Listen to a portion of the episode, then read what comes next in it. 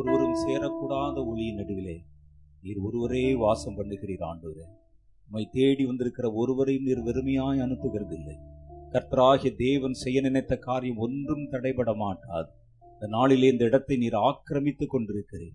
உடைய வல்லமைகளை மூடி கொண்டிருக்கிறது.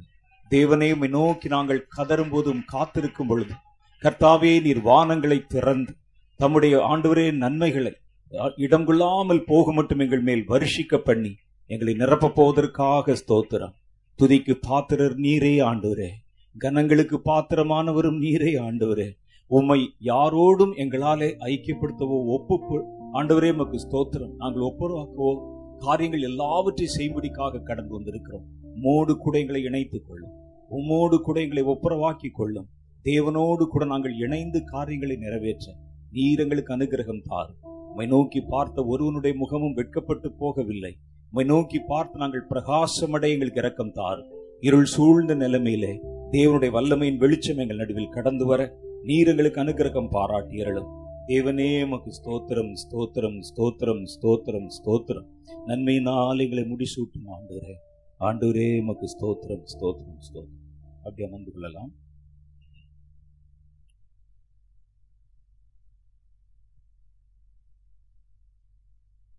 ஆண்டோராகிய இயேசுவின் நாமத்தில் உங்கள் யாவருக்கும் எங்களுடைய அன்பின் வாழ்த்துக்கள். இந்த மூன்றாவது மாதமும் உபவாச ஜெபத்திலே வந்து நாம் காத்திருக்கிறோம். ஒவ்வொரு மாதமும் தேவன் நமக்கு தந்திருக்கிற இந்த நல்ல உபவாச ஜெபத்திற்காக கர்த்தருக்கு நம்ம நன்றி செலுத்தணும். இது ஒரு ப்ராஃபட்டிக் ஃபாஸ்டிங் ப்ரேயர். இதில் முழுக்க முழுக்க தேவனுடைய தீர்க்க தரிசனங்கள், கர்த்தர் நமக்கு சொன்ன காரியங்களின் அடிப்படையிலே ஜெபம் பண்ணுவதற்காகத்தான் இந்த கூட்டத்தை வச்சிருக்கிறோம். மேலதிகமாக இந்த கூட்டத்தில் ரெண்டு நோக்கம் இருக்கிறது. ஒன்று, தேவன் நமக்கு பேசி சொன்ன காரியங்களுக்காக நம்ம ஜெபிக்கணும். அது ஃபாஸ்டிங் ப்ரேயர். ப்ரேயர்னா மேக்சிமம் வந்து ப்ரேயர் தான் இருக்கும். அதனால நம்ம ஒவ்வொரு காரியங்களையும் கர்த்தர் சொன்ன காரியங்களை விளங்கி கொண்டு அதற்காக ஜெபிக்கணும். மேலதிகமாய் தேவன் பேச நம்ம ஒப்பு கொடுத்து நம்ம காத்திருக்கணும். கர்த்தர் சொன்ன காரியங்களுக்கு நம்ம ஒரு காரியத்தை ஜெபித்த பிறகு கர்த்தர் அந்த காரியத்தை குறித்து மேலதிகமாக பேசலாம். இன்னும் வேறு பல காரியங்களையும் பேசலாம். கர்த்தர் ஒரு காரியத்தை சொல்லி நாம் அதை குறித்து கவலையற்று இருந்தால் அடுத்த காரியத்தை கர்த்தர் நமக்கு சொல்ல முடியாது, பேச முடியாது, வெளிப்படுத்த முடியாது. அப்போ ஒவ்வொன்றுக்கும் கர்த்தர் என்ன எதிர்பார்க்கிறாரு, ஒரு காரியத்தை வெளிப்படுத்தி சொன்னால் என்ன எதிர்பார்க்கிறாரு, அதுக்காக ஜெபிக்கணும், அதை மற்றவர்களுக்கு சொல்லணும், விழிப்புணர்வு அடையணும், நாமும் ஆயத்தமாகணும், மற்றவர்களை ஆயத்தமாக்க வேண்டும். இதுதான் கர்த்தர் மனிதர்களோடு பேசுவதனுடைய நோக்கம். நம்முடைய திட்டங்களை வெளிப்படுத்துவதன் நோக்கம் இதுதான். மனிதர்கள் தேவனோடு இணைந்து கர்த்தருடைய ஊழியத்தை செய்யணும். அதனால இந்த நாளில் தேவன் வெளிப்படுத்தின சில காரியங்களை முன்னிறுத்தி நாம் அதற்காக கர்த்தருடைய பாதத்தில் மன்றாடி வைராக்கியத்தோடு ஜெபிக்க போகிறோம்.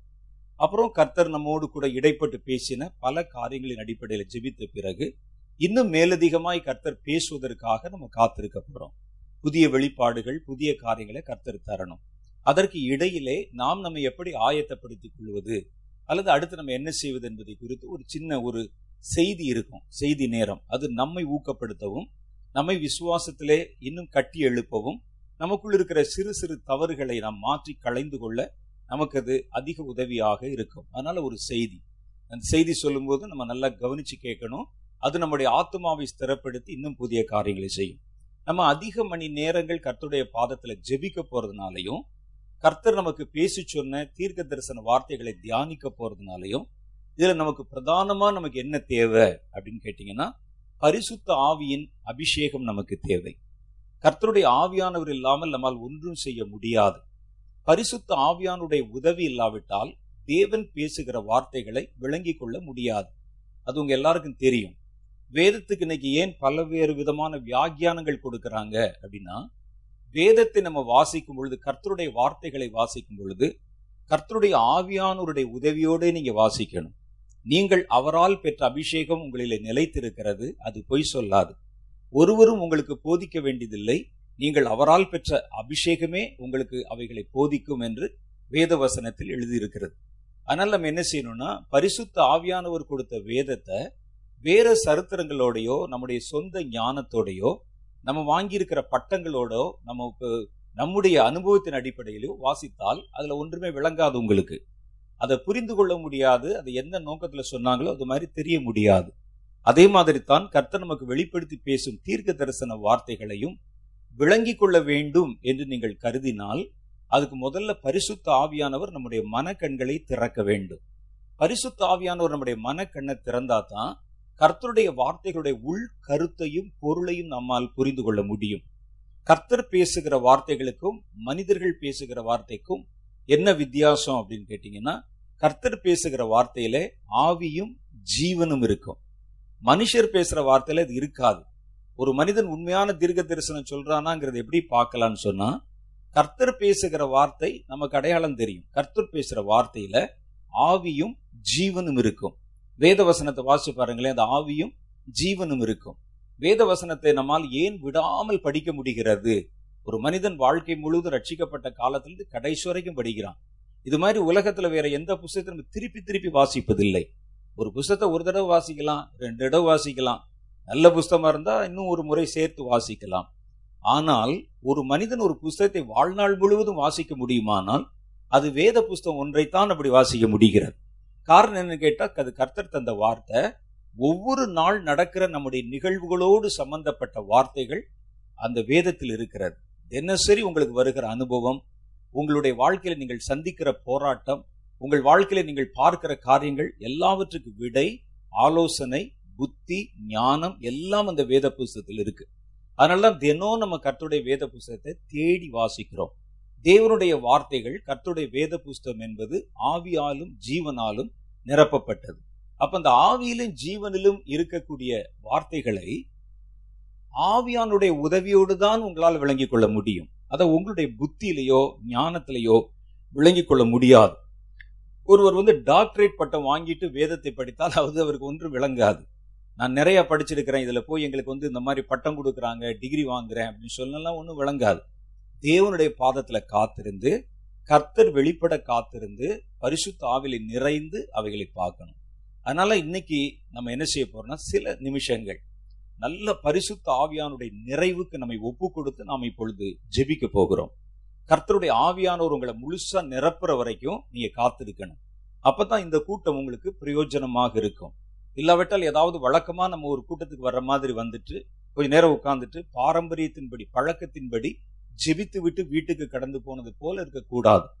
அதனால நம்ம என்ன செய்யணும்னா, நல்ல பரிசுத்த ஆவியில நிரம்பி கர்த்தர் நம்ம இடத்தில் என்ன பேச விரும்புகிறார், அல்லது கர்த்தர் சொன்னதனுடைய உட்கருத்து என்ன, நம்ம எதற்காக தேவனிடத்துல ஜெபிக்கணும். அதே மாதிரி ஜெபிக்கிறது கூட அப்படித்தான்.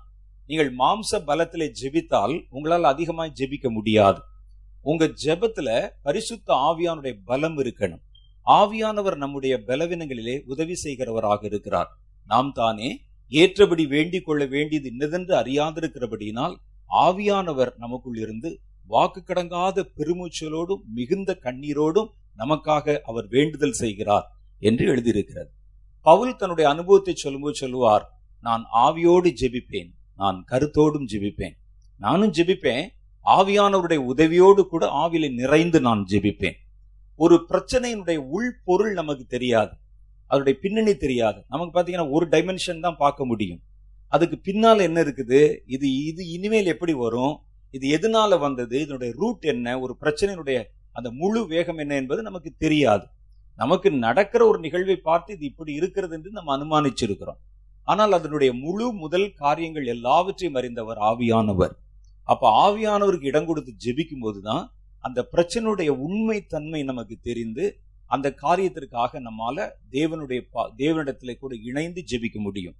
அப்படி நம்ம ஆவியில நிறைந்து ஜெபிக்கும் பொழுது ஒரு பிரச்சனைக்கு அடுத்த பின்னணி காரியங்கள், மறைந்திருக்கிற காரியங்கள், ரகசியம், அவருடைய உள்பொருள் எல்லாவற்றையும் ஆவியானவர் நமக்கு வெளிப்படுத்தி ஜெபிக்க வைப்பார். அது மாத்திரம் இல்ல, சில காரியங்களை குறித்து உங்களுக்கு தெரிய வேண்டிய அவசியம் இல்லை, ஆனா ஜெபிக்கணும் என்று நினைத்தால் கர்த்தர் அதை உங்களுக்கு சொல்லாம ஆவியானவரே பொறுப்பெடுத்து உங்களுக்குள் இருந்து அவர் ஜெபிப்பார். அப்படிப்பட்ட ஜெபத்தை அந்நிய பாஷையிலே நம்ம செய்கிற ஜெபமாக நம்ம பண்ணுகிறோம். அந்நிய பாஷையில் நம்ம பேசும்போது தேவனிடத்திலே ரகசியங்களை பேசுகிறோம். ரகசியம் என்றால் யாருக்கும் தெரியக்கூடாது, கடவுளுக்கும் நமக்கு மாத்திரம் தெரியணும். உங்களுடைய ஆவிக்கும் தேவனுடைய ஆவிக்கும் மாத்திரம் தெரியும், பக்கத்துல இருக்கிற யாருக்கும் தெரியாது. எல்லாருக்கும் தெரிந்து விட்டால் அதற்கு பேர் ரகசியம் அல்ல. அப்ப ஒரு பிரச்சனைக்காக நம்ம ஜெபிக்கிறோம், ஒரு நாட்டுல வர்ற ஒரு பிரச்சனைக்கு ஜெபிக்கிறோம், அது நம்ம அந்த காரியத்துடைய உள்பொருள் என்ன, அது வந்து எதனால நடக்குது? சில காரியங்களை பகிரங்கமா நம்ம சொல்ல முடியாது. சொல்ல முடிய சொல்ல ஒரு வேளை சொன்னால் அதுல தேவையில்லாத பிரச்சனைகள் வரலாம். அதனால கர்த்தர் சில காரியங்களுக்கு ஜெபத்தை மாத்திரம் எங்களுக்கு கொடுத்தா போதும்னு சொல்லி வந்து அந்த பிரச்சனைகளுக்காக நாம் ஜெபிக்கும் பொழுது பரிசுத்த ஆவியானவர் பொறுப்பெடுத்து அதோடைய பின்னணி காரியங்களை வைத்து அதற்காக ஜெபிக்கிறார். அப்ப நம்ம தேவனிடத்துல ரகசியங்களை பேசி தேவனிடத்துல ஜெபிக்கிறோம். அதனால்தான் நம்ம ஆவியில நிறைந்து அந்நிய பாஷையில ஜெபிக்கிறோம். அப்ப இதற்கெல்லாம் நமக்கு பரிசுத்த ஆவியானுடைய உதவி தேவை. அந்நிய பாஷை பேசுவது அவசியமா அப்படின்னு நிறைய பேர் சொல்லுவாங்க. சிலர் சொல்லுவாங்க அதெல்லாம் ஒரு பரிசுத்த உளறல், அது தேவையில்லை அப்படிம்பாங்க. ஆனா வேதத்தை நீங்கள் தெளிவாய் வாசித்து பார்த்தால் வேதத்துல பரிசுத்த ஆவியானவர் பல்வேறு விதமான பயன்பாட்டிற்காக கொடுக்கப்பட்டிருக்கிறார். நான் இந்த ஜனத்தோடைய பரியாச உதடுகளினாலும் அந்நிய பாஷையினாலும் பேசுவேன், இதுவே இளைத்தவனை இளைப்பார பண்ணத்தக்க இளைப்பாறுதல், இதுவே ஆறுதல் என்று கர்த்தர் அவர் தீர்க்க தரிசன வார்த்தைகளில் எழுதி வைத்திருக்கிறார். அவர் என்ன சொல்றார் பாருங்க, இந்த ஜனத்தோட பரியாச உதடுகளினாலும் அந்நிய பாஷையினாலும் பேசுவேன், இதுவே இளைத்தவனை இளைப்பார பண்ணத்தக்க இளைப்பாறுதல், இதுவே ஆறுதல். சில சமயங்களில் நீங்க நல்ல ஆவில நிறைந்து அந்நிய பாஷை பேசுவதற்கு இடம் கொடுத்து நீங்கள் ஜெபிக்க ஆரம்பிக்கும் பொழுது உங்கள் மனதில் இருக்கிற குழப்பங்கள், டென்ஷன் அல்லது ஒரு மாதிரி இருக்கக்கூடிய அந்த மனப்பிறழ்வு இதெல்லாம் மாறி ஒரு ஆறுதல், மன ஆறுதல் உண்டாகிறது. ஆவியிலே ஒரு அமெரிக்கைன்னு சொல்லுவாங்க. அமெரிக்கைன்னு சொன்னால் ஒரு நிசப்தமான ஒரு அமைதி. ஒரு ஆவியிலே ஒரு அமெரிக்கை உண்டாகிறது. அப்படியே ஒரு அப்படியே அதுக்காக கர்த்தர் என்ன செய்யறாருன்னா, ஆவியிலே ஒரு மனிதனுக்கு சோர்வு இருந்தால், ஒரு பரபரப்பு இருந்தால், ஒரு டென்ஷன் இருந்தா அது அவனுடைய வெளி வாழ்க்கையிலே அப்படியே பிரதிபலிக்க ஆரம்பிக்கும். அப்ப இருதயம் அப்படியே மனம் எப்பொழுதும் நடுநிலைமையிலே அமைதியான ஒரு சூழ்நிலையில் இருக்கணும். நாம் தேவன் பேசுவதை கேட்க வேண்டுமானால் நம்முடைய ஆவி ஒரு அமைதியான சூழ்நிலையில் இருக்கணும். நாம தேவனிடத்திலே மனம் விட்டு பேச வேண்டுமானால் நம்முடைய ஆவி ஒரு அமைதியான சூழ்நிலையில் இருக்கணும். அப்ப இதுக்கு என்ன செய்வது? நம்முடைய மனம் பார்த்தா பல்வேறு விதமான குழப்பங்களிலே குழம்பி கொண்டிருக்கிறது. நம்முடைய இருதயம் ஆத்துமா கலங்கி கொண்டிருக்கிறது. அப்ப இது நம்ம தேவனிடத்துல பேசும்போது என் மனசுல குழப்பம் இருந்துச்சுன்னா என்னால சரியா பிரசங்கம் பண்ண முடியாது. என்னுடைய மனசு அங்கதான் போய்கொண்டே இருக்கும். அப்படி குழப்பம் நான் பேசுவது கூட ஒரே தொடர்ச்சியா வராது. நீங்க பாருங்க, சில நேரத்துல ரொம்ப குழப்பமா இருக்கிற நேரத்துல நீங்க யார்கிட்டையாவது போய் அதை சொல்ல நீங்கள் விரும்பினால், ஏதாவது பேச விரும்பினா கூட சொற்றொடர்கள் சரியான முறையிலே வராது. அப்ப நமக்கு அதை எப்படி பேசுறது, எப்படி எக்ஸ்பிரஸ் பண்றது, எப்படி சொல்றது? ஏன்னா மனசுக்குள்ள குழப்பம், மனசுக்குள்ள ஒரு தடுமாற்றம், ஒரு போராட்டம். அப்ப இதெல்லாம் முதல்ல மாற்றி ஒரு மனதில் ஒரு சமாதானமும் ஆறுதலும் வந்தால்தான் தேவன் பேசுவதை நாம கேட்க முடியும். நம்ம நிறைய பிரச்சனையில, போராட்டத்துல, குழப்பத்துல இருக்குன்னு வச்சுக்கோங்க. ஒருவேளை நம்ம இங்க இருந்து உட்கார்ந்து இருக்கிறோம், நமக்கு வேண்டிய ரொம்ப முக்கியமானவர், கணவனோ மனைவியோ பிள்ளைகளோ யாரோ ஒருவர் ஆஸ்பத்திரியில கொண்டு வந்து வச்சுட்டாங்க. திடீர்னு வந்த பிறகு நமக்கு ஒரு தகவல் வருகிறது, திடீர்னு போன இடத்துல ஒரு ஆக்சிடென்ட், ஆஸ்பத்திரியில வச்சிருக்கிறாங்க, உயிருக்கு போராடி கொண்டிருக்கிறார். உடனே நம்முடைய மனநிலை மாறிவிடும். அப்போ ஒரு குழப்பமான சூழ்நிலை. அந்த நேரத்துல கர்த்தர் பேசுவது உங்களுக்கு கேட்காது, மனிதன் பேசுவதையும் உங்களால் விளங்கி கொள்ள முடியாது. மனுஷனுக்கு என்ன பிரச்சனைக்கு பஞ்சமா சொல்லுங்க, போராட்டத்துக்கு பஞ்சமா? தினம் நம்ம ஒரு குழப்பமான சூழ்நிலையில, ஒரு டென்ஷன்ல அப்படித்தான் நம்ம வாழ்ந்து கொண்டிருக்கிறோம். நம்மை சுற்றிலும் நடக்கிற நிகழ்வுகள் நம்மை பரபரப்பூட்டி கொண்டே இருக்கின்றன. நம்மால நிம்மதியா இருக்க முடியல. அப்ப இந்த மாதிரி ஒரு சூழ்நிலையில் நம்ம ஜெபத்துக்கு போனா அங்கே கர்த்தர் என்ன பேசுகிறார் என்பதை நமக்கு முழுவதுமாக பெற்றுக்கொள்ள முடியாது. ரெண்டாவது, கர்த்தரிடத்துல நம்ம ஜெபிக்கும் போது கூட சரியான ஒரு காரியத்தை பாயிண்ட் பண்ணி நம்ம ஜெபிக்க முடியாது. அப்ப முதல்ல தேவனுடைய பாதத்தில் அமர்ந்து காத்திருக்கும் பொழுது நம்முடைய மனநிலை என்பது சமன்படுத்தப்பட்டு, அது ஆறுதல் படுத்தப்பட்டு, அதனுடைய இருக்கக்கூடிய அலைகள் எல்லாம் ஓய்ந்து ஒரு அமைதியான அமெரிக்கான ஒரு சூழ்நிலை வரணும். இதை நமக்கு கொடுப்பது எப்படி வருவோம் என்று கேட்டால், பரிசுத்த ஆவியானவர் சொல்லுகிறார், இந்த ஜனத்தோட நான் பரியாச உதடுகளோட அந்நிய பாஷையில நான் பேசுவேன். பரியாச உதடு என்றால் என்ன அப்படின்னு நீங்க கேட்டீங்கன்னா, அந்த பரிசுத்த ஆவியில நிரம்பும் பொழுது சில நேரத்துல சில வார்த்தைகள் மாத்திர திருப்பி திருப்பி வரும். அப்போ வந்து ஒரு பாஷை, லாங்குவேஜ் அப்படின்னு சொன்னா அது தொடர்ச்சியா வரும். இப்ப நம்ம பேசும்போது பாருங்க தொடர்ச்சியா வரும். ஆனா அந்நிய பாஷை பேசும்போது சில நேரத்துல தெற்றுவாய் போல சில வார்த்தைகளை திரும்ப திரும்ப திரும்ப வரும். அது தப்பு இல்லை. தப்புன்னா கர்த்தர் அப்படி கொடுக்க மாட்டார். அது வந்து அது அந்த வார்த்தைகளுக்கு முழு பொருள் இருக்காது. சொன்னதே திருப்பி சொல்லுவாங்க, அல்லது சொல்லி கொண்டிருக்கிற காரியத்தை துதிப்பாங்க, ஒரே வார்த்தையை சொல்லி சொல்லி தேவனை மகிமைப்படுத்துவாங்க. பரிசுத்த ஆவியானுடைய உதவியிலே இந்த மாதிரி வார்த்தைகளுக்கு முழு அர்த்தமோ ஒரு டெக்ஸ்டோ ஒரு பேராகிராஃபோ ஒரு முழு அர்த்தமோ அப்படிலாம் ஒன்றும் இருக்காது. ஆனால் ஆவில நிறைந்து ஒரு பரவசத்தோடு சில வார்த்தைகள் அப்படி வெளிப்படும். ஒரு குழந்தை மழலை மொழியிலே அர்த்தம் இல்லாமல் பேசுவதை போல அப்படி பேசும், தத தத ததன்னு பேசிட்டு இருக்கும் பார்ப்பீங்க. அப்படி பேசும் அது மாதிரி ஒரு நிலை உண்டாகும் சிலருக்கு துவக்க நிலையில. அது பேர் பரியாச உதடுகள். அது மாதிரி வந்து அப்படி பேசுகிறோம். அந்நிய பாஷை, நல்ல பாஷையில் பேசுகிறோம். இது ரெண்டுலையும் நீங்கள் நல்லா மூழ்கி விட்டு கொடுத்து நீங்கள் ஜெபிக்கும் பொழுது உங்களுக்குள்ள என்ன நடக்குதுன்னா, தேவன் பேசுவதை நீங்கள் கேட்கும்படிக்கும், தேவனிடத்தில் நீங்கள் தெளிவாய் உங்கள் காரியங்களை பேசும்படிக்கும் முதல்ல உங்கள் மனதில் ஒரு சமநிலை உண்டாகிறது. மனசில் சமநிலை உண்டாகாவிட்டால், மனதில் ஒரு ஆறுதலும் ஒரு நிம்மதியும் அது உண்டாகாவிட்டால், ஒரு அடக்கம் உண்டாகாவிட்டால் உங்களால் சரியாக பேச முடியாது. அது வந்து வார்த்தைகள் தடுமாறும், சொற்றொடர்கள் வராது, சொல்றது நமக்கு கேட்காது, புரியாது. அப்போ முதல்ல ஜெபிக்க போறவனுக்கு முதல்ல என்ன தேவை? இந்த மாதிரி தேவனிடத்திலே இடைப்பட்டு கர்த்தரோடு இணைந்து ஜெபிக்க போகிறவர்களுக்கு மனம் சமநிலையில் இருக்கணும், மனம் ஆறுதல் அடைந்திருக்கணும். அது வந்து இளைப்பாறுதல் அடைந்த ஒரு சூழ்நிலையில மன ரம்யமா இருக்கணும். அப்பதான் கர்த்தர் பேசுவது நமக்கு புரியும். அப்ப அதனால நம்ம என்ன செய்யறோம்னா, முதல்ல தேவனிடத்தில் ஆவியில நிறைந்து ஜெபிக்க விட்டு கொடுக்கிறோம். நம்ம உங்களுக்கு அர்த்தம் புரியணும்னு அவசியம் இல்லை. ஏன் நம்மால் தொடர்ச்சியா அந்நிய பாஷை பேச முடியலன்னா, நம்ம பேசுகிற பாஷைக்கு நமக்கு சில சமயங்களில் அர்த்தம் தெரிவதில்லை. அர்த்தம் தெரியாம பேசிட்டு இருக்கும்போது உங்களால் ரொம்ப நேரம் பேச முடியல, அப்படி நிறுத்தி விடுகிறீர்கள். ஆனால் நிச்சயமா தேவன் கொடுக்கிற எதற்கும் அர்த்தம் இல்லாமல் இருக்காது. உங்களுக்கு புரியல என்பதற்காக அந்த வார்த்தை வீணானது அல்ல. அது தேவனுக்கும் உங்களுடைய ஆவிக்கும் இடையில புரியும். நீங்க என்ன கொடுக்குறீங்கன்னா, கொஞ்சம் நேரம் கொடுத்து அவைகள் பேசுவதற்கு இடம் கொடுக்கிறீர்கள். யாராவது ரெண்டு பேரும் பேசிக்கிறேன்னு சொல்றாங்க, நம்ம என்ன செய்யறோம், அந்த இடத்த விட்டு எழுந்து போய் விடுகிறோம், அல்லது நாம அமைதியா இருந்து விடுகிறோம். நம்ம குறுக்க குறுக்க பேசுறோம். அப்ப சொல்றாங்க, நாங்க ரெண்டு பேரும் கொஞ்சம் பேசிக்கிறோங்க அப்படின்னு சொல்றோம். சொன்ன உடனே நீங்க என்ன செய்யறீங்க, ஒன்னு அமைதியாகிறீங்க, அல்லது அந்த இடத்தை விட்டு எழுந்து போய் விடுகிறீர்கள். அதே போலதான் ஆவியானவர் சொல்றாரு, நான் ஆவி இடத்துல உங்ககிட்ட இருக்கிற ஆவி கிட்ட சில விஷயம் பேசணும். அது இப்போ உன்னுடைய உன்னுடைய சரீரத்துக்கு புரிய வேண்டிய அவசியம் இல்லை, உன்னுடைய மூளைக்கு புரிய வேண்டிய அவசியம் இல்லை, உன்னுடைய ஆவியோட நான் பேசணும். நீ குறுக்க குறுக்க பேசாத. அப்ப நான் என்ன செய்யணும், விட்டு கொடுக்கணும். ஆவியானவரும் என்னுடைய ஆவியும் பேசுவதற்கு விட்டு கொடுக்கணும். இது பேர் தான் அந்நிய பாஷை. தேவன் எதையும் வீணான காரியத்தை மனிதருக்கு கொடுப்பது இல்லை. தேவன் கொடுத்த எல்லாமே நமக்கு முக்கியம். பரிசுத்த ஆவியிலே கிடைக்கிற வரங்கள் முக்கியம். உங்களுக்கு புரியலங்கிறதுக்காக அந்நிய பாஷை தவறு என்று நம்ம நினைத்து விடக்கூடாது. இது வந்து ஒன்று நடக்குது. முதல்ல நம்ம அந்நிய பாஷையில் ஆவியில் நிறைந்து தேவனிடத்தில் அந்நிய பாஷை பேசும்போது உங்களுடைய இருதயத்தினுடைய எண்ண ஓட்டங்கள் தாறுமாறாய் இருக்கக்கூடிய அந்த எண்ண ஓட்டங்கள் ஒரு சம அலைவரிசையிலே மாற்றப்படுகிறது. அது ஒரு சமநிலை அடைகிறது. அப்போ உங்களால் ஃப்ளூயண்டாக தேவனிடத்தில் ஜெபிக்க முடிகிறது. தேவன் பேசுவதை சரியாய் உங்களால் கிரகித்து கொள்ள முடிகிறது. இதனால தான் நம்ம நல்ல ஆவில விட்டு கொடுத்து அந்நிய பாஷை பேசுகிறோம். ரெண்டாவது, தேவனிடத்தில் பாஷைகளை பேசும் பொழுது நம்ம தேவனிடத்தில் சில ரகசியங்களை நம்ம அறிந்து கொள்ளுகிறோம், கற்றுக்கொள்ளுகிறோம். நல்ல அந்நிய பாஷை பேசும்போது கர்த்தருடைய ஆவியானவர் உங்களிடத்துல பேசி, அந்நிய பாஷை வந்து ஒரே பாஷை மாதிரி நம்ம தெரிஞ்சாலும் அதை ரெண்டு பர்சனாலிட்டி உங்களுக்குள்ள இருந்து பேசுவதை உங்களால் பார்க்க முடியும். நீங்கள் நல்லா அந்நிய பாஷையை மாத்திரம் பேசுறதுக்கு விட்டு கொடுத்து நீங்கள் அமைதியாக கவனித்து கொண்டிருந்தா உங்களுக்குள்ளேயே ரெண்டு பேர் பேசுறது உங்களுக்கு தெரியும். ஒருவர் பரிசுத்த ஆவியானவர், இன்னொன்று உங்களுடைய ஸ்பிரிட்டு. நீங்கள் நல்லா வீட்டில் போய் நல்லா ஜெபம் பண்ணி பாருங்கள். இங்கே நமக்கு நேரம் இல்லை.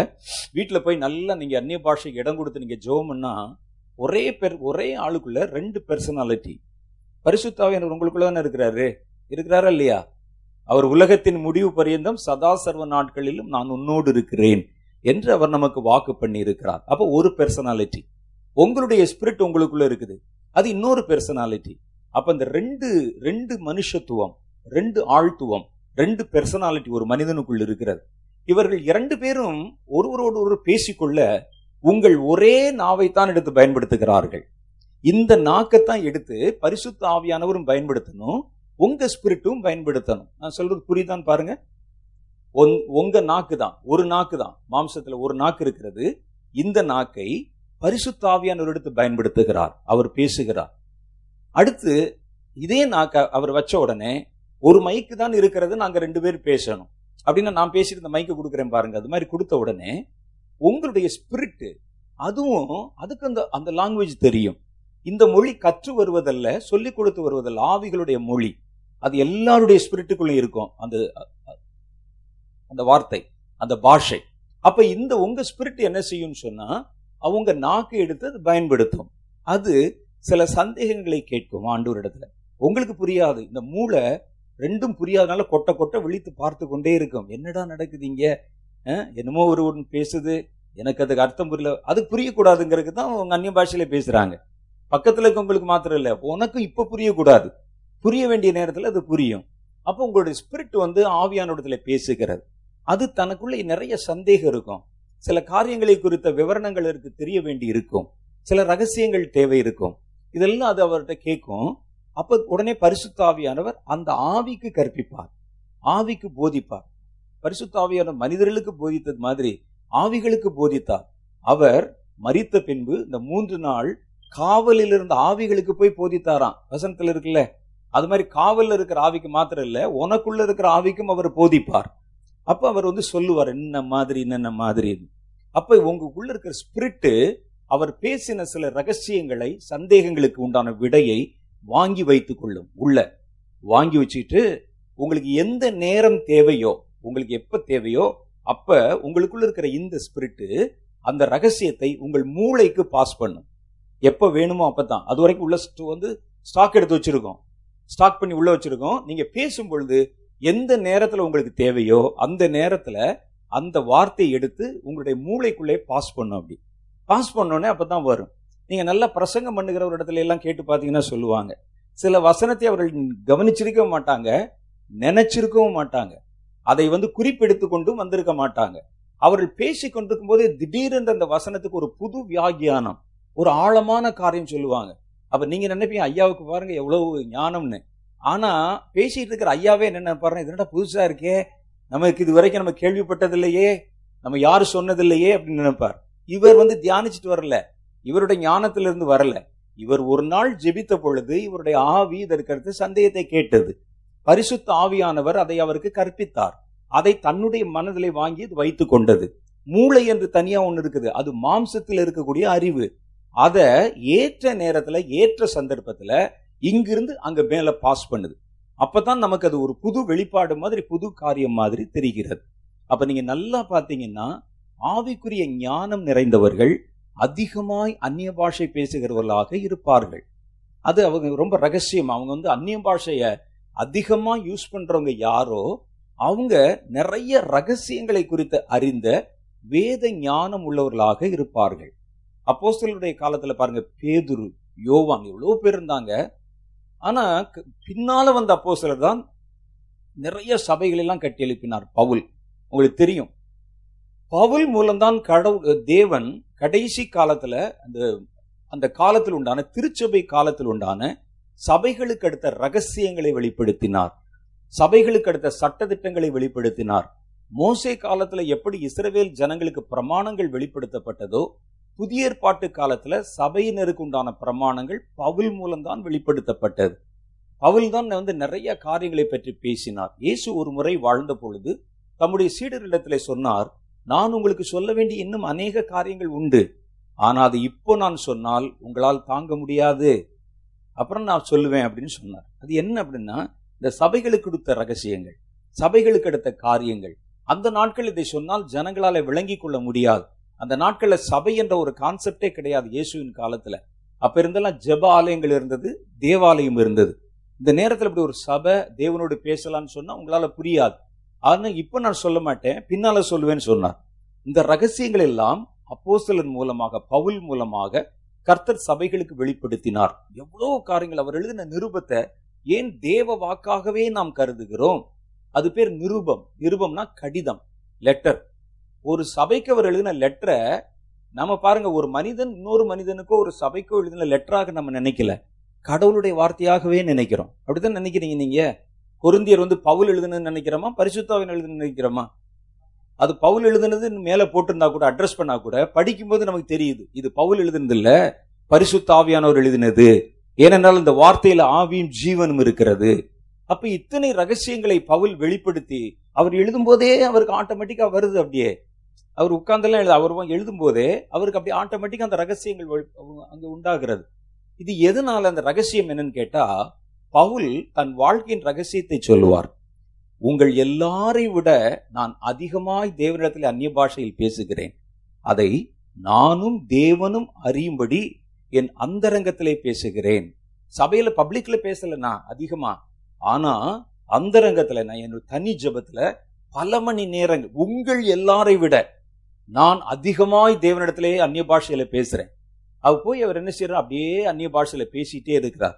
அப்ப தேவன் அவருக்கு கொடுக்க வேண்டிய, இம்போர்ட் பண்ண வேண்டிய ரகசியங்கள், சபைகளுக்கு அடுத்த காரியங்கள், பிரமாணங்கள் எல்லாம் அந்த ஆவியினாலே அவருக்கு கற்பிக்கப்படுகின்றன.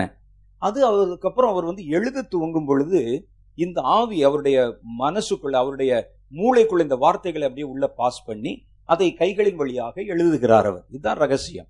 அதனால நீங்க நல்லா பாத்தீங்கன்னா ஆவிக்குரிய ரகசியங்களை வெளிப்படுத்தி பேசுகிறவர்கள், ஆவில நிறைய காரியங்களை தெரிந்து கொள்ளுகிறவர்கள், நல்ல ஞானமாய் வேதத்தை பகுத்து போதிக்கிறவர்கள், கர்த்தருடைய காரியங்களை தெளிவாய் தெரிந்து கொள்ளுகிற எல்லாரும் பாத்தீங்கன்னா அவங்க பல மணி நேரம் ஆவிலே நிறைந்து ஜெபிக்கிற பழக்கத்தை கொண்டிருப்பார்கள்.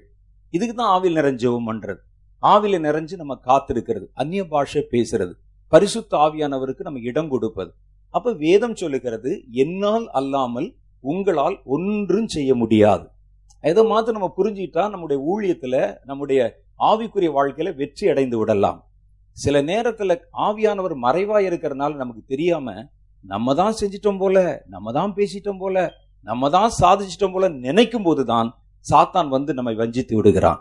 எந்த சூழ்நிலையில நமக்கு ஒண்ணு தெரியணும், அற்ப பிரயோஜனம் உள்ள மனிதர்கள் நாம், நம்முடைய கடமையை மாத்திரம் செய்கிறோம், காரியத்தை நிறைவேற்றினது கர்த்தர் அப்படிங்கிறது மாத்திரம் நமக்கு நம்ம உள்ள தெரிஞ்சிருக்கணும்.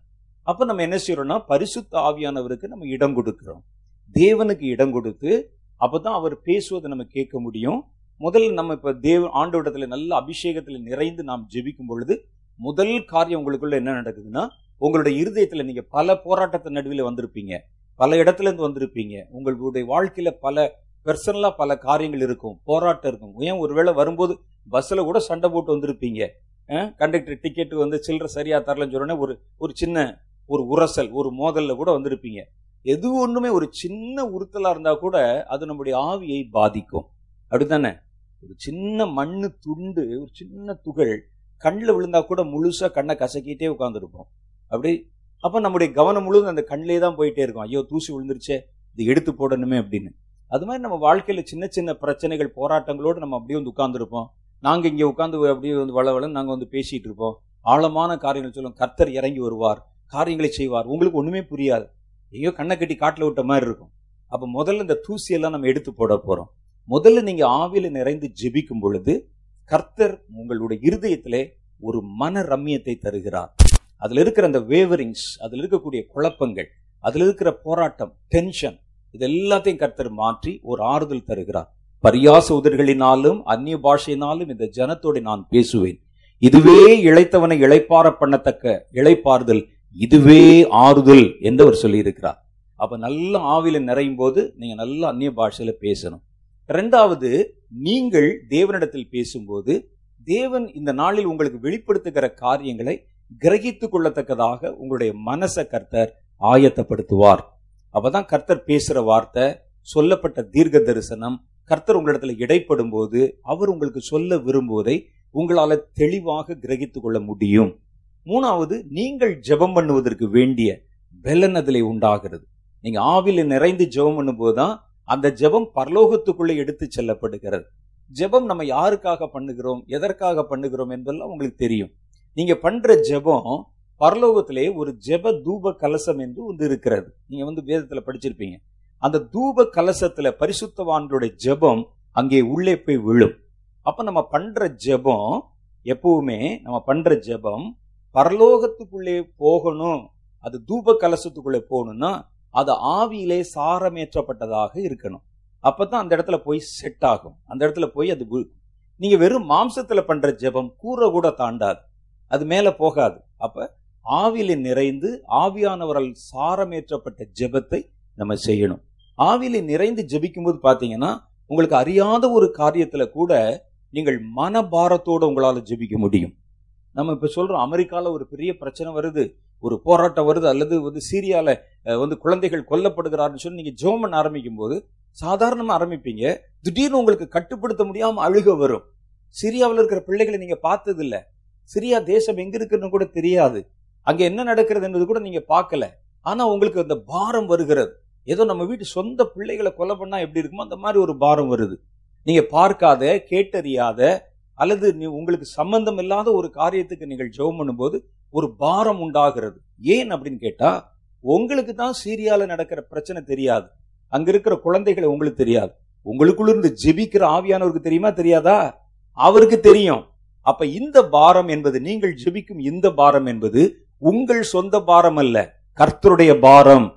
கர்த்தர் தம்முடைய பாரத்தை வச்சு உங்களுடைய சரீரத்தை எடுத்து அதை இயக்கி ஜெபம் பண்ண வைத்து அந்த ஜெபத்தை பரலோகத்துக்கு எடுத்து கொண்டு போகிறார். இதுல நீங்க செய்யறது என்னன்னா ஆவியானவருடைய கிரியைக்கு உங்களை விட்டு கொடுக்கிறீர்கள், அவ்வளவுதான். வந்து அவர் வந்து எங்களை எடுத்து யூஸ் பண்றதுக்கு உபயோகப்படுத்துவதற்கு, எப்படி ஒரு கூட்டம் நடத்துவதற்கு ஒரு ஹால், அந்த ஒரு ஹாலை வந்து எப்படி ஒரு கூட்டம் நடத்துவதற்கு நம்ம கொடுக்குறோம், ஒரு ஹால் நம்ம வந்து வாடகைக்கு எடுக்கிறோம் கூட்டம் நடத்துவது, அது மாதிரி உங்களுடைய உங்களுடைய இருதயத்தை பரிசுத்த ஆவியானவர் எடுத்து கிரியை செய்வதற்கு நீங்கள் கொடுக்கிறீர்கள், அவ்வளவுதான். அப்ப பரிசுத்த ஆவியானவர் அதை எடுத்து உங்களை இயக்கி ஜெபிக்க வைத்து அந்த ஜெபத்தை பரலோகத்துக்குள்ள எடுத்து கொண்டு போகிறார். நீங்க பண்ற ஜெபம் பரலோகத்துக்கு போகுதோ போகலையோ நமக்கு தெரியாது, ஆனா பரிசுத்த ஆவியானவர் பண்ற ஜெபம் கண்டிப்பாய் பரலோகத்துக்குள்ள போயிடும். அதனால்தான் நீங்க ஆவியிலே நிறைந்து ஜெபம் பண்ணுங்கள் என்று வேதத்தில் எழுதியிருக்குது. ஆவியானவருக்கு இல்லாத உரிமை என்ன இருக்குது பரலோகத்துல சொல்லுங்க? அதனால ஆவியானவர் உங்களை முழுமையாய் ஆளுமை செய்து ஜெபிக்க ஒப்பு கொடுக்கணும். அதே மாதிரி ஆவியானவர் பேசுகிற காரியங்களை விளங்கி கொள்ள வேண்டுமானால் நீங்கள் அந்த ஆவியில அப்படியே மூடப்பட்டு ஆவியிலே சாரமேற்றப்பட்டவர்களாக இருக்கணும். அப்பதான் இப்ப நாம் பேசும்போது அல்லது ஒரு வொர்ஷிப் நடத்தும் போது அல்லது தேவனுடைய ஊழியக்காரர்கள் பேசும்போது கர்த்தர் எந்த நேரத்தில் வேணாலும் பேசலாம். அவர் பேசுவதை நீங்கள் கிரகித்துக் கொள்வதற்கு புரிந்து கொள்வதற்கு பரிசுத்த ஆவி நிறைவு உங்களுக்குள்ளே இருக்கணும்.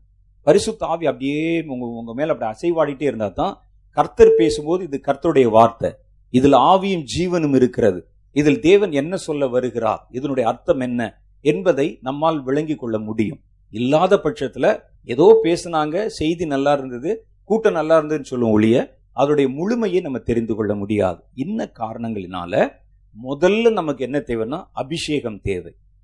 கர்த்தருடைய அபிஷேகம் ஏற்கனவே நமக்குள் இருக்கிறது, ஆனா அந்த அபிஷேகத்தை அனல் மூட்டி எழுப்ப வேண்டும் என்று வேத வசனத்தில் சொல்லுகிறது. நான் உங்கள் மேல் என் கைகளை வைத்த பொழுது நீங்கள் கர்த்தருடைய கிருபையினால் பெற்றுக்கொண்ட தேவ வரங்களை அனல் மூட்டி எழுப்புவதற்கு நான் உங்களை நினைப்பூட்டுகிறேன் என்று பவுல் சொல்றார். அப்ப நமக்குள்ள இருக்கிற அபிஷேகம், நமக்குள்ள இருக்கிற ஆவி பல்வேறு விதமான சூழ்நிலைகளிலே பயன்படுத்த முடியாம நம்ம அப்படியே கொஞ்சம் அப்படியே ஓரம் கட்டி வச்சிருவோம்.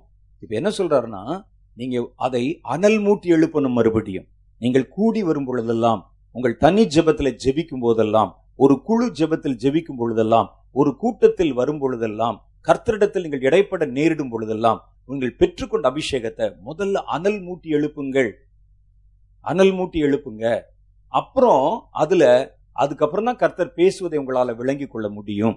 பரிசுத்த ஆவியானவர் நமக்குள்ளதான் இருக்கிறார், ஆனால் அதை நீங்கள் எடுத்து உபயோகப்படுத்தணும். அப்ப இப்ப நம்ம என்ன செய்ய போறோம்னா கொஞ்ச நேரம் நல்ல அபிஷேகத்திலே நிறைந்து நம்மை தகுதிப்படுத்தி கொண்டு ஜெபிக்க போகிறோம். அந்நிய பாஷை பேச நேரிடும் பொழுது நீங்க நல்ல அந்நிய பாஷை பேசுங்க. பக்கத்துல அக்கம் பக்கத்தெல்லாம் பார்க்காதீங்க, கொஞ்ச நேரம் நான் சொல்ற வரைக்கும் நல்லா அந்நிய பாஷையில பேசுங்க. அது உங்களுடைய மனதிற்கு ஒரு ஆறுதலை தரும். நீங்கள் பல்வேறு விதமான சூழ்நிலையிலிருந்து வந்திருப்பீங்க, குடும்பத்துல பிரச்சனை இருக்கலாம், கடன் தொல்லை இருக்கலாம், பரீட்சை வருது என்ற பயம் இருக்கலாம், இன்னும் எத்தனையோ விதமான விஷயங்கள் உங்களுடைய மனம் அலசடிப்பட்டு கொண்டிருக்கலாம். பரிசுத்த ஆவியானவர்களுடைய இருதயத்துல இறங்க இறங்க இறங்க உங்கள் இருதயத்துக்கு ஒரு ஆறுதலை கொடுத்து அதனுடைய அலைவரிசையை முதல்ல சமன்படுத்தி விடுகிறார். அதுக்கப்புறம் தான் நீங்க கர்த்தரிடத்துல போய் பேசவோ, கர்த்தருடைய பிரசன்னத்துல நிற்கவோ, தேவனிடத்துல கனெக்ட் ஆகவோ முடியும் உங்களால. அதனால முதல்ல நல்ல ஆவியானவருக்கு இடம் கொடுங்க. நீங்கள் பெற்றுக்கொண்ட அபிஷேகத்தை அனல் மூட்டி எழுப்புங்கள். இந்த நேரத்தில் அக்கம் பக்கத்தில் எதையும் பார்க்காதீங்க. ஒரு மாதிரி நான் ஜெபிக்கும் போது தள்ளுதுன்னா பரவாயில்ல, விழுந்துருங்க. என்ன என்ன என்ன குடிமொழிக்கு போக போகுது, நம்ம இடம் நம்ம ஹாலு. நீங்கள் நல்லா ஜெபம் பண்ணுங்க, கர்த்தர் உங்களோட கூட பேசட்டும், கர்த்தர் உங்களை கர்த்தர் உங்களை இன்னும் நல்லா வந்து ஷார்பன் பண்ணட்டும். அப்போ கர்த்தர் பேசுகிற வார்த்தைகளை கிரகித்துக் கொள்வதற்கு நமக்கு வழி உண்டாகும். அப்புறம் நம்ம பண்ற ஜெபத்தில் ஒரு பலம் இருக்கும். அப்போ அப்போ நம்ம பண்ற ஜெபத்தில் நீங்கள் அறியாத ஒரு தேவ பாரம் அதில் வெளிப்படும். நீங்கள் அறியாத காரியங்களுக்கு ஜெபிக்கும் போது கூட பரிசுத்த ஆவியானவர் முதல்ல அதை வந்து அப்படியே டேக்அப் பண்ணி கொண்டு டேக் ஓவர் பண்ணி கொண்டு அவர் உங்களுக்குள்ள இருந்து அவர் ஜெபம் பண்ண ஆரம்பிப்பதை நீங்கள் அறிய முடியும். கர்த்தர் பேசின தீர்க்க தரிசனங்கள், சொல்லப்படுகிற தேவ வசனம், வார்த்தைகள், செய்திகள் வரும் பொழுது அதில் இருக்கிற ஆவியின் ஜீவனையும் நீங்கள் கண்டுபிடித்து அதை உங்களுடைய அபிஷேகமானது உங்களுக்கு அதை கற்பித்து கொடுக்க ஆரம்பிக்கும். அப்பதான் இந்த கூட்டம் நமக்கு பிரயோஜனமா இருக்கும். என்ன சொல்லுகிறீர்கள்? நம்ம எல்லாம் இப்போ வந்து எந்திரிச்சு நின்று ஜெபம் பண்ண போகிறோம். கொஞ்சம் நிமிஷம் அக்கம் பக்கத்துலாம் எதுவும் பார்க்கக்கூடாது. நல்ல ஆவியானவருக்கு விட்டு கொடுத்து நீங்கள் ஜெபம் பண்ணணும். ஆவியினுடைய வல்லமைக்கும் அபிஷேக தைலத்திற்கும் நீங்கள் உங்களுடைய தலையை கொடுக்கணும். ஒருவேளை நமக்கு செய்த ஏதாவது சின்ன சின்ன தவறுகள் ஆவியானவரே உங்களுக்கு சுட்டி காண்பிப்பார்.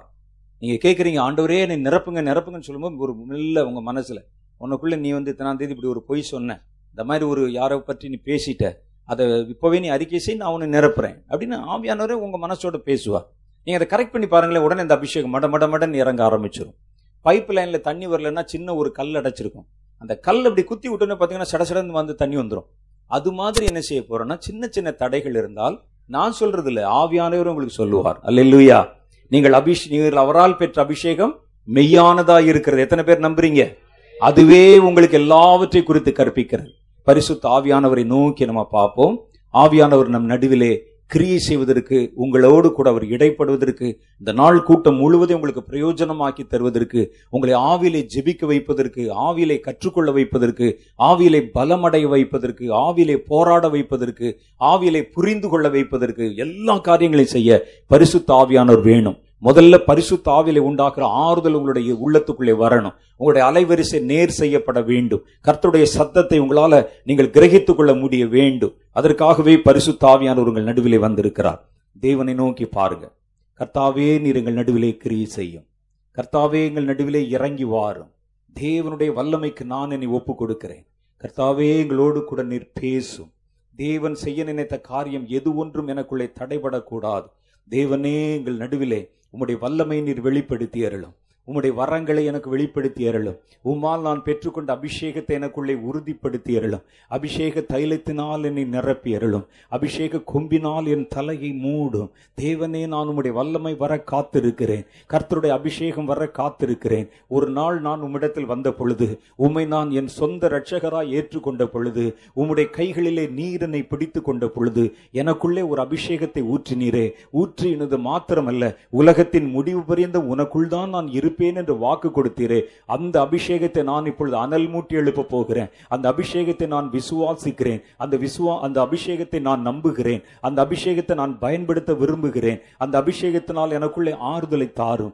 அந்த அபிஷேகத்தினால் நான் ரகசியங்களை கற்றுக்கொள்ள உதவி தாரும். அந்த அபிஷேகம் இப்பொழுது எனக்குள் அனல் பற்றி எரிவதாக, பரிசுத்த வல்லமை என் மேல் இறங்கி வருவதாக, எனக்குள்ள இருக்கிற அபிஷேகத்தை அது உயிரூட்டுவதாக, உலர்ந்த எலும்புகள் உயிர் பெற்றதை போல இப்பொழுது என்னுடைய ஊழியம் உயிர் பெறுவதாக, என்னுடைய மனம் உயிர் பெறுவதாக, என்னுடைய அபிஷேகம் உயிர் பெறுவதாக. கர்த்தருடைய கரத்திலே அவைகளை ஒப்பு கொடுக்கிறேன். வல்லமை வருகிறது, வல்லமை வருகிறது, என்னை தொடுகிறது, என்னை நிரப்புகிறது. எங்கள் தேவன் இங்குதான் இருக்கிறேன்.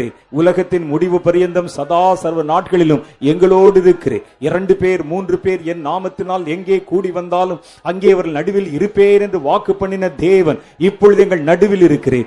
எனக்குள்ளே நீர் கொடுத்த அபிஷேகம் ஒழிந்து போகவில்லை, அது நின்று போக போகவில்லை. அது பற்றி கொள்ளுகிறது, அது பற்றி கொள்ளுகிறது, அது பற்றி கொள்ளுகிறது. எனக்குள் இருக்கிற அபிஷேகத்தை, எனக்குள் இருக்கிற வரங்களை நான் இப்பொழுது எடுத்து வைக்கிறேன்.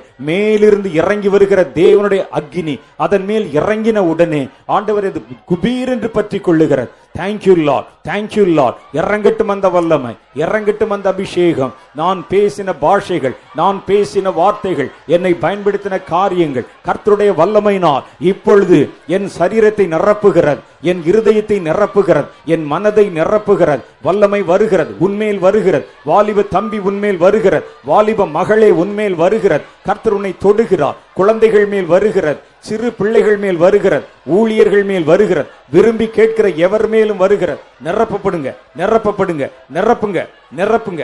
என் பாத்திரம் நிரம்பி விழியும்படிக்காக. Thank you Lord, thank you Lord, thank you Lord, thank you Jesus. வல்லமை, வல்லமை, வல்லமை, வல்லமை, வல்லமை, வல்லமை, வல்லமை. தேவனுடைய மகா பெரிய வல்லமை எங்கள் நடுவிலே கிரியை செய்யும்படிக்காக, கிரியை செய்யும்படிக்காக வல்லமையின் அபிஷேகத்தினால் இப்பொழுது எங்களை நிரப்பி அருளும். அக்னியை போட வந்தேன், அது இப்பொழுதே பற்றி எரிய வேண்டும் என்று விரும்புகிறேன் என்று சொன்னீரே. அந்த வல்லமையின் அக்னி இப்பொழுது எங்கள் மேல் போடுங்க. Thank you, leader.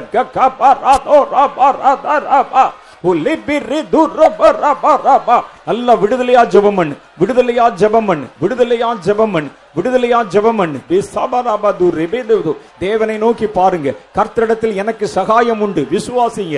கர்த்தரிடத்தில் எனக்கு சகாயம் உண்டு, கர்த்தரிடத்தில் எனக்கு இதோ எல்லா உரிமையும் இருக்கிறது. கேளுங்க, கேட்கிற எவனும் பெறுகிறான், தேடுகிறவன் தான் கண்டுபிடிக்கிறான், தட்டுகிறவனுக்கு தான் திறக்கப்படும். சின்ன சின்ன தடை தேவனுடைய அபிஷேகம் நிரம்புகிறத உங்களால உணர முடியலன்னா, ஆண்டவரே எனக்குள் என்ன தடை என்னும் மனசிலே கேட்டு பாருங்க. கர்த்தரதை காண்பிப்பார், அதை சமன் செய்யுங்கள். கர்த்தருடைய வல்லமை உங்களை நிரப்புகிறது, கர்த்தருடைய அபிஷேகம் உங்களை நிரப்புகிறது. பரியாச உதடுகளினாலும் அந்நிய பாஷையினாலும் இந்த ஜனத்தோட பேசுவேன், அதுவே இளைத்தவனை இளைப்பார பண்ணத்தக்க இளைப்பாறுதல், அதுவே ஆறுதல். ஆறுதலின் வல்லமை, ஆறுதலின் அபிஷேகம், ஆறுதலின் சக்தி இப்பொழுதின் மேல் இறங்குவதாக. அலை பாய்ந்து கொண்டிருக்கும் என் மனதை இப்பொழுது அது ஒரு கட்டுக்குள்ளே கொண்டு வருவதாக. ஒரு புதிய தேவ தேவ அபிஷேகத்தினால் நிறைந்த ஆறுதல் என் இருதயத்தை இப்பொழுது ஆட்கொள்ளுவதாக. உம்முடைய சமாதானத்தைகளுக்குள் வைத்து போகிறேன் என்றீரே, அது என் மேல் வருவதாக. நல்ல வாயை திறந்து பேசுங்க, அடக்கிக் கொள்ளாதே, சப்தமிட்டு கூப்பிடு, பெற்றுக்கொள், நிரப்பப்படு, உன் பாத்திரத்தை விட்டு கொடு. Thank you Jesus, thank you Jesus, thank you Jesus. நல்ல சத்தமா துதிங்க. பாடணும்னு நினைச்சா பாடுங்க, தேங்க்யூ லார்ட். பெட்டோபரா பேசணும்னு நினைச்சா பேசுங்க, ஜெபிக்க நினைச்சா ஜெபிங்க, அழணும் நினைச்சா அழுங்க. ஆவியானவருக்குள்ள என்ன வேணாலும் செய்ய பண்ணீங்க. ஆவியானவர் எப்படி நடத்துகிறாரோ அதற்கு நீங்கள் முழுவதும் விட்டு கொடுங்க. Thank you Lord, thank you Lord, thank you Lord, thank you Lord. கர்த்தர் உன் நாவை எடுக்கிறார், நாவை எடுத்து பயன்படுத்துகிறார். இளைத்தவனை இளைப்பார பண்ணத்தக்க இளைப்பாறுதலின் வார்த்தைகள் உனக்குள்ளே இப்பொழுது கடந்து வருகிறது. கர்த்தர் அந்நிய பாஷையில உன்னிடத்தில் பேசுகிறார், உன் இருதயத்தை இப்போது சமன்படுத்துகிறார். விளங்கி கொள்ளத்தக்கதாக, கர்த்தருடைய வார்த்தைகளை புரிந்து கொள்ளத்தக்கதாக தேவனுடைய வல்லமை உன்மேல் வருகிறது. உன் தேவனுடைய வல்லமை உன்மேல் வருகிறது. இன்னும் அக்னியா, இன்னும் வல்லமையா அது பற்றி கொள்ளுகிறது. எல்லா வாலிபர்கள் மேல, எல்லா ஆண்கள் மேல, எல்லா பெண்கள் மேல, குழந்தைகள் மேல, ஊழியர்கள் மேல, இங்கு நிற்கிற யாவர் மேல, கேட்கிற எவன் மேலும் தேவனுடைய வல்லமையின் அபிஷேகம் இப்பொழுது இறங்கி கொண்டிருக்க காண்கிறேன். வருகிறது, வருகிறது. கண்களை திறக்கிற வல்லமை, என் காதுகளை திறக்கிற வல்லமை, என் செவிகளை திறக்கிற வல்லமை, என்னை இப்பொழுது நிரப்புகிற வல்லமை, அபிஷேக கொம்பு. தேங்க்யூ லார்ட் என் மேல் இறங்குவதாக. பெற்றுக்கொள், விடாத விடாத விடாத. கர்த்தர் ஊற்றுகிறார். Thank you Jesus, thank you Lord. பிட்டாபா ராதுரே, உலகத்தை மறந்து போ. என்னை ஆனந்த தைலத்தால் அபிஷேகம் செய்யும் ஆவியானவரே, என்னை ஆனந்த தைலத்தால் அபிஷேகம் செய்திடும் ஆவியானவரே, ஆவியானவரே, அன்பினாவியானவரே,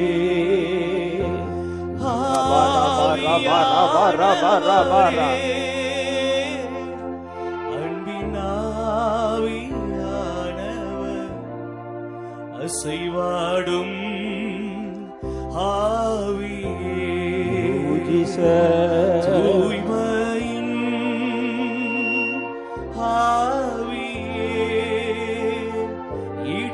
செய்ய எங்கள் உள்ளம் நிரம்ப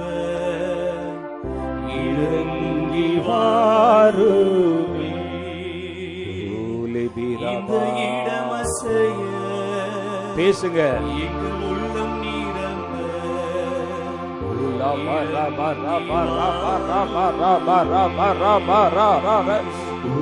அசைவாடும் ஆவியே, தூய்மையின் ஆவியே, அசைவாடும் ஆவியே, தூய்மையின் ஆவியே, இடமசைய உள்ளம் நிரம்ப இறங்கி வாருமே. எங்கள் இடமசைய இப்போ உள்ளம் நிரம்ப, ஆமென், இறங்கி வருகிறது அந்த வல்லமை. இன்னும் நிரப்பப்படட்டும். ஆமென். உள்ளம் நிரம்ப இப்போ இறங்கி வாருமே. இந்த இடம் அசைய உள்ளம் நிரம்ப இறங்கி வாருமே. தேற்றிடுமே உள்ளங்களை, ஓ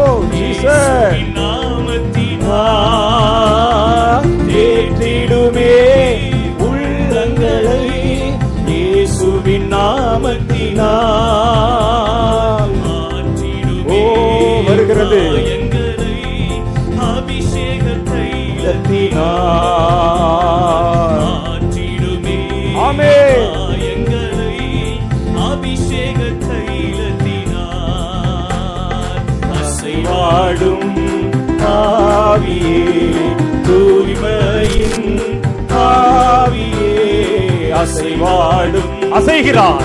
வல்லமை வருகிறது. உன் பாத்திரம் நிரப்பப்படுகிற இயேசுவின் நாமத்தினாலே இடமசைய உள்ளம் நிரம்ப இறங்கி வாருமே. ஓ சுபா அக்கினியின் வல்லமையினால் இன்னும் வருகிறது. இந்த இடமசைய உள்ளம் நிரம்ப இப்போ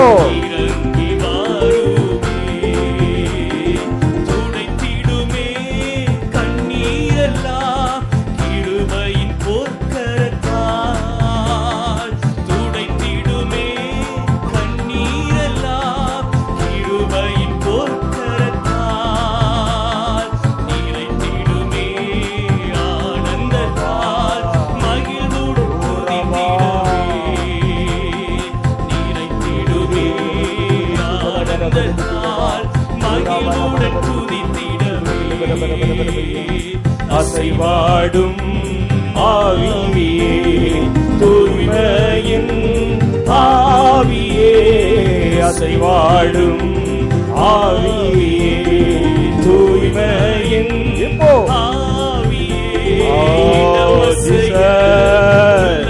வருகிறார். வருகிறது. பாத்திரம் நிரம்புகிறது. வல்லமை ஊற்றப்படுகிறது. உள்ளம் நிரம்ப இறங்கி வாருமே. இந்த இடமசைய இறங்கி வாருமே. இந்த இடமசைய எங்கள் உள்ளம் நிரம்ப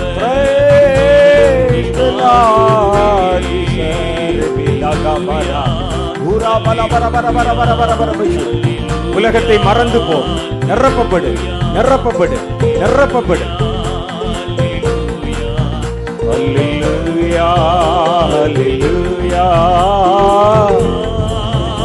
அல்லேலூயா அல்லேலூயா அல்லேலூயா அல்லேலூயா.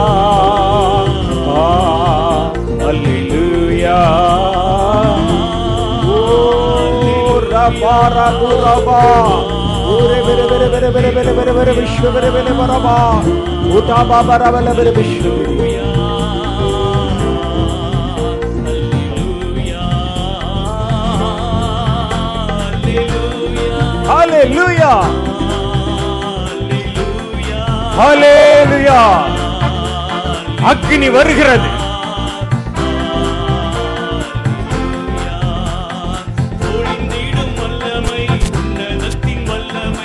ஆவியின் வல்லமை அக்கினியின் வல்லமை ஒழிந்திடும் வல்லமை உன்னதத்தின் வல்லமை.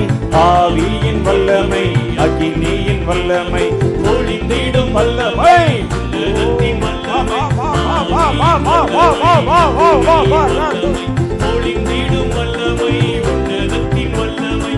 ஆவியின் வல்லமை இன்னும் வல்லமையாய் இறங்கட்டும் அந்த அபிஷேகம். பெரிதான முழக்கத்தோடு நாளை போல பெரிதான முழக்கத்தோடு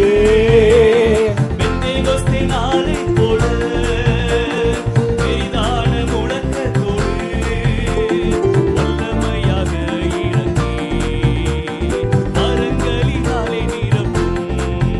இப்போ வல்லமையாக இறங்கி மரங்களினாலே நிரப்பும். ஒளிந்திடும் வல்லமை உன்னதத்தின் வல்லமை. ஆவியின் வல்லமை அக்கினியின் வல்லமை ஒளிந்திடும் வல்லமை உன்னதத்தின் வல்லமை. ஆவியின் வல்லமை அக்கினியின் வல்லமை ஊற்றப்பட வேண்டுமே. உன்னதத்தின் ஆவி உயிர்ப்பிக்க வேண்டும் எங்கள் தேவா. முன்மாரியாக அன்று பொழிந்திட்ட ஆவியை பின்மாரியாக என்னை பொழிந்திடுமே.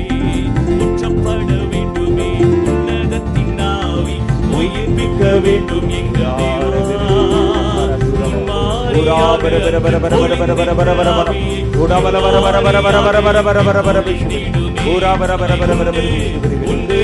அற்புத வல்லமை இயேசுவின் இயேசுவின் இரத்தத்தால் வல்லமை உண்டு உண்டு.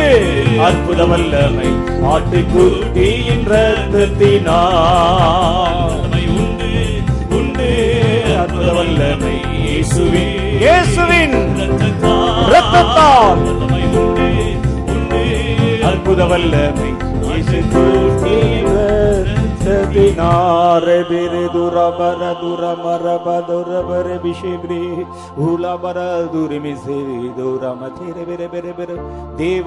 தொடுதலை உணர்கிறீர்கள். கர்த்தர் உங்கள் சமீபத்திலே கடந்து வருகிறதை உணர்கிறீர்கள். யாரோ உங்களை தொடுவதை போல சிலரால உணர முடிகிறது. உங்க நடு தலையில ஒரு விரல் படுவதை சிலரால உணர முடிகிறது. உங்க கூட்டத்தின் நடுவில் யாரோ உங்களை கடந்து போனதை போல உங்களுக்கு தெரிகிறது. ஒரு வஸ்திர தொங்கலுடைய உரசல் உங்களை தொடுகிறார். சிலருடைய தலையின் மேல அக்னிமயமான நாவுகள் வந்து இறங்கி உங்களுடைய நாவை இப்பொழுது அது அக்னி அனல் மூட்டி உங்களோடு கூட கர்த்தருடைய வாயின் வார்த்தைகளை பேச வைக்கிறது. விட்டு கொடுங்க, விட்டு கொடுங்க. வருதந்த வல்லமை, வருதந்த வல்லமை, வருதந்த வல்லமை, வருதந்த வல்லமை. நீதான் நீதான் நீதான். தாகமுள்ளவன் மேல் கர்த்தர் ஜீவ தண்ணீரை ஊற்றுகிறார்.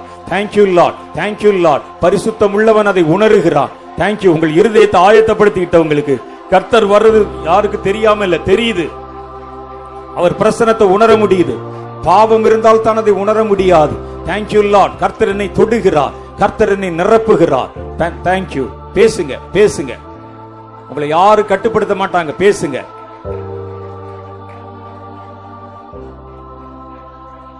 தேவ பிரசனத்தை உணர முடியலன்னா நமக்குள்ள பாவம் இருக்கிறது என்று பொருள். அதை அப்படியே களைந்து போடுங்க. கர்த்தர் காட்ட காட்ட விடுங்க. இப்ப கர்த்தருடைய பிரசனத்தை உங்களால தெளிவா உணர முடியும். கர்த்தர் உன்னை நிரப்புகிறதை பார்க்க முடியும். கர்த்தருடைய வல்லமை உன்மேல் இதோ அக்னி கொம்பாக, இதோ அக்னி தைலமாக இறங்குவதை பார்க்க முடியும். தேங்க்யூலா. விடாதீங்க. முழு நிறைவு, முழு நிறைவு, முழுகி போகிற அளவுக்கு நிறைவு. தேங்க்யூ. வருகிறது, வருகிறது, வருகிறது, வருகிறது. இன்னும் இன்னும் இன்னும் இன்னும் உங்களுக்கு நேரம் இருக்கு. விட்டு கொடுங்க, விட்டு கொடுங்க, விட்டு கொடுங்க. நான் இன்னைக்கு ஜெபிக்கணும் ஆண்டவரே. நீங்க பேசுறத விளங்கிக்கிறணும் ஆண்டவரே. ஆண்டவரே, உம்முடைய பாதத்திலே நான் கதறி கண்ணீர் வடிக்கணும் ஆண்டவரே. உங்களால இல்லாம என்னால ஒண்ணும் செய்ய முடியாத ஆண்டவரே. ஆகவே என்னை நிரப்பும். கேளுங்க.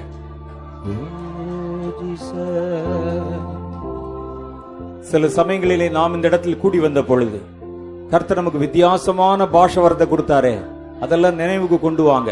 அதை தட்டி எழுப்புங்க. பயன்படுத்துங்க, பயன்படுத்துங்க. நீங்க பயன்படுத்துற நேரம் இது. யாரும் சும்மா இருக்காதீங்க. இந்த நாள் முழுவதும் நம்ம எல்லாம் கர்த்தருக்கு ஊழியம் செய்யணும், ஜெபிக்கணும், கர்த்தர் சொல்றதை கேட்கணும், புரிந்து கொள்ளணும், புறப்பட்டு போகணும். அந்த பலம் நமக்கு வேணும்.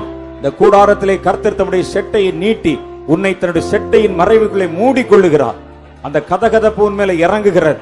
அந்த வல்லமை உன்னை சூழுகிறது. அந்த அபிஷேகம் உன்னை நிரப்புகிறது. Thank you Lord. தேவனே, உம்முடைய கரத்து நிழலிலே என்னை ஒப்பு கொடுக்கிறேன். தேவனே, உம்முடைய வல்லமை என்னை மூடுவதற்கு என்னை ஒப்பு கொடுக்கிறேன். கர்த்தருடைய பிரசன்னம் என்னை ஆளுமை செய்வதற்கு ஒப்பு கொடுக்கிறேன். இந்த நாளில் நீர் என்னை எப்படி பயன்படுத்த விரும்பினாலும் அதற்கு என்னை ஒப்பு கொடுக்கிறேன். ஆண்டவரே, உங்களை ஒப்பு கொடுங்க. Thank you, Jesus. தேவ பிரசன்னத்தை உங்களால உணர முடிகிறது. தேவனுடைய வல்லமை உங்களால உணர முடிகிறது. தேவனிடத்தில் உங்களை முழுசா ஒப்பு கொடுங்க. நீர் இன்றைக்கு என்னை எப்படி நடத்துகிறீரோ அதற்கெல்லாம் என்னை ஒப்பு கொடுக்கிற ஆண்டவரே. தேவனே, உம்முடைய பிரசன்னத்தினால் என்னை மூடுங்கப்பா ஆண்டவரே. உம்முடைய வல்லமையினால் என்னை மூடுங்க ஆண்டவரே. உம்முடைய அபிஷேக தைலத்தினால் என்னை மூடுங்க ஆண்டவரே.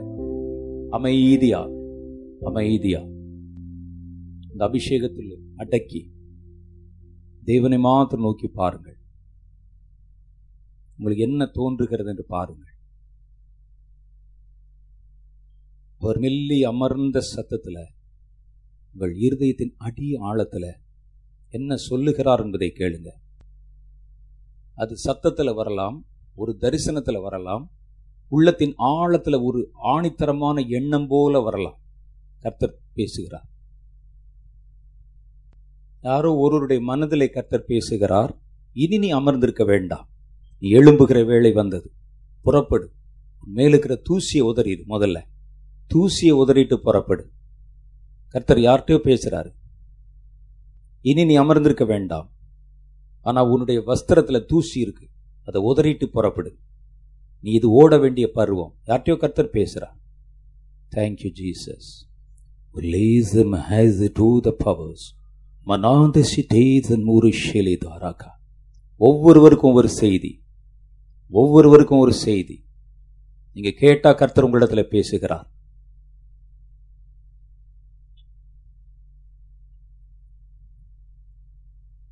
ஓட முடியாதவரை கட்டப்பட்ட உன்னுடைய காலையும் உன்னுடைய வாயையும் உன்னுடைய நாவையும் நான் இந்த நாட்களை கட்ட இருக்க போகிறேன். யார்ட்டையோ கர்த்தர் பேசுகிறார், யார்ட்டையோ கர்த்தர் பேசுகிறார்.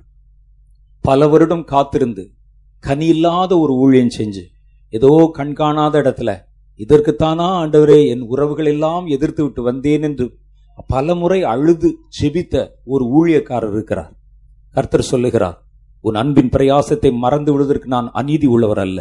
உனக்கு ஒரு புது சட்டை தரிப்பிக்கப்படும். எழும்புவ, புறப்படுவ, ஓடுவ, ஜனங்களை கொள்ளை பொருளாய் தரப்போகிறேன் என்று கர்த்தர் சொல்லுகிறார். யார்கிட்டயோ கர்த்தர் பேசுகிறார்.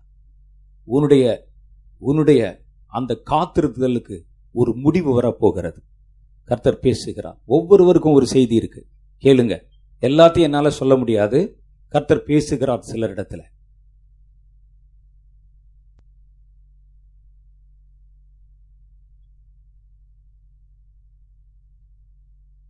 என் ஜனங்களுடைய காதுகள் கேட்க நான் உன்னிடத்தில் சொல்லுகிற வார்த்தைகளை உறக்க சொல்லி அநேக இடங்களுக்கு நடுவிலே கடந்து போய் ஜனங்களை விழிப்புணர்வு கொள்ள செய்ய நான் உன்னை தேர்ந்தெடுத்திருக்கிறேன் என்று கர்த்தர் உங்களுடைய இருதயத்தில் ஒரு எண்ணத்தை தருகிறார். ஆனால் நீங்கள், நான் வயதானவனாய் ஆகிவிட்டேன், நான் ஒரு இடத்துல இருந்து ஜெபித்தாலே எனக்கு போதும்னு நீங்கள் நினைக்கிறீங்க. ஆனால் கர்த்தர் சொல்லுகிறார், இல்லை, உன்னுடைய அறையை கட்டிக்கொள், நீ செய்ய வேண்டிய பிரயாணத்தின் தூரம் அதிகம். யார்ட்டையோ கர்த்தர் பேசுகிறார். Thank you Jesus, thank you leader, thank you Lord, thank you.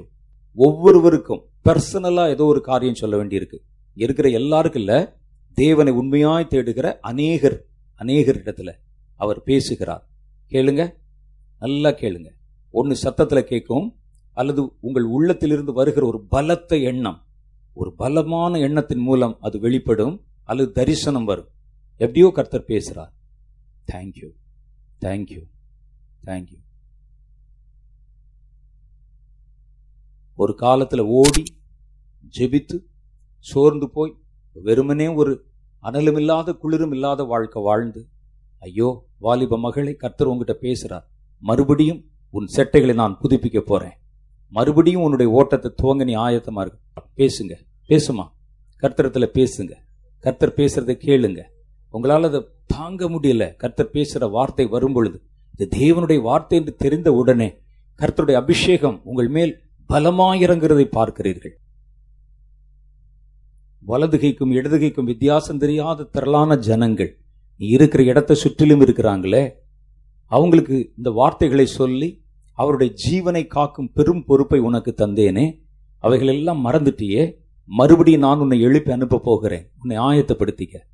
Thank you. கர்த்தர் யார்கிட்டயோ சொல்கிறார், ஒரு குடும்பத்துக்கு சொல்லுகிறார், உன்னை அந்நியர்கள் நிறைந்த இடத்தின் நடுவிலே வச்சிருக்கிறேன், எங்களுக்கு சப்போர்ட் பண்ண யாருமே இல்லை, நீ கலங்கிட்டு இருக்கிற காரணம் என்ன தெரியுமா?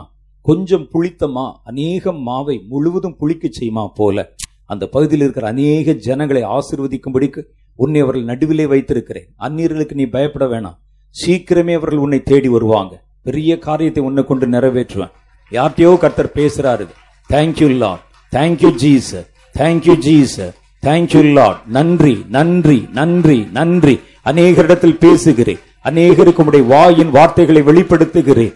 தேவனுடைய பூர்ணமான கரங்கள் எங்கள் நடுவிலே இப்பொழுது வெளியாக்கப்படுகிறது. தொடுகிறேன், தொடுகிறேன், தொடுகிறேன். இன்னைக்கு இல்லாட்டா எப்போ தெரியல, நமக்கு நல்ல ஒரு சந்தர்ப்பம். கர்த்தர் பெர்சனலாக உங்ககிட்ட பேசுகிறார். அதுக்கு நானே சாட்சியாக இருக்கிறேன். விட்டுறாதீங்க. இதையாவது வேடிக்கை பார்த்துட்டு கடைசியில் நீங்கள் வேடிக்கை பொருளாய் மாறிடாதீங்க. தேவனை பாருங்கள், அப்பொழுது பிழைப்பீர்கள் என்று கர்த்தர் சொல்லுகிறார். என்னை நோக்கி பாருங்கள், அப்பொழுது பிழைப்பீர்கள். என்னிடத்தில் உங்களுக்கு சகாயம் உண்டு என்று மறுபடியும் சொல்லுகிறேன். என்னிடத்தில் வருகிறவனை நான் புறம்பே தள்ளுகிறதில்லை. உன்னுடைய நோக்கம் உண்மையானதாக இருந்தால் நான் உனக்கு தூரமானவர் இல்லை. Thank you Jesus, thank you Jesus, thank you Jesus, thank you Jesus. ஒரு பெது சூரதுரபல சுகாரத் ஒரே திருமி சுகரு திருமி துறபரம். ஒரு பட்டயம் அதனுடைய உரையிலே போடப்பட்டிருக்கு. அதை யாரோ பார்க்குறீங்க, அதை வெளியே உருவி பார்க்குறீங்க, அது ஓரமெல்லாம் துருப்பிடிச்சிருக்கு. கர்த்தர் சொல்லுகிறார், அதை கூர்மையாக்கு, அதை கூர்மையாக்கு. நீ அதை பயன்படுத்தவே இல்லை, நீ அதை வாங்கி வைத்து விட்டாய், அதை எடுத்து நீ வந்து உபயோகப்படுத்தலை. அநேக கேள்விகளால் நீ தடுமாறி கொண்டிருக்கிற அநேக சந்தேகமூட்டக்கூடிய விதைகளை சாத்தானுடைய மனசில் போட்டதுனால உனக்கு நேரிட நீ செய்யும்படி நேரிட்ட யுத்தத்தை நிறைவேற்றாமல் நீ காலம் தாழ்த்தி கொண்டிருக்கிறதுனால அவைகள் துருப்பிடித்து இருக்கிறது. அவைகளை மறுபடியும் அனல் மூட்டும்படிக்கு, அவைகளை மறுபடியும் புதுப்பிக்கும்படிக்கு, கூர்மையாக்கும்படிக்கு இதோ எழுந்து புறப்படு, அந்த பட்டயத்தை எடுத்துக்கொள் என்று கர்த்தர் சொல்லுகிறார். யார்ட்டோ? Thank you Jesus, thank you Lord, thank you. ஜீவனுள்ள தேவனின் ஆவியே, எங்கள் நடுவிலே நீர் வந்து கிரியை செய்ததற்காக ஸ்தோத்திரம். எங்கள் கண்களை திறந்ததற்காக ஸ்தோத்திரம். எங்கள் அழைப்புகளை உறுதிப்படுத்தினதற்காக ஸ்தோத்திரம். எங்களோடு பேசினதற்காக ஸ்தோத்திரம். நீர் ஒரு செய்தியோடு எங்களை சந்தித்ததற்காக ஸ்தோத்திரம். எங்களை பலப்படுத்தி அபிஷேகித்ததற்காக ஸ்தோத்திரம். தொடர்ந்து நாங்கள் கர்த்தருடைய பாதத்தில் காத்திருக்கவும், தேவன் எங்களுக்கு செய்த நன்மையான கிரியைகளை நாங்கள் நிறைவேற்றவும், எங்களை விரும்பியாக தாழ்த்தி ஒப்புக் கொடுக்கிற ஆண்டவரே, உம்முடைய சித்தம் நிறைவேற எங்களை பரிபூர்ணமாக அர்ப்பணம் செய்கிறோம். உம்முடைய சித்தத்தின்படியே இன்றும் என்றும் எங்களை வழிநடத்தும். இயேசுவின் நாமத்திலே எங்கள் ஜெபங்களை ஏற்றுக்கொள்ளும் பிதாவே, ஆமென்.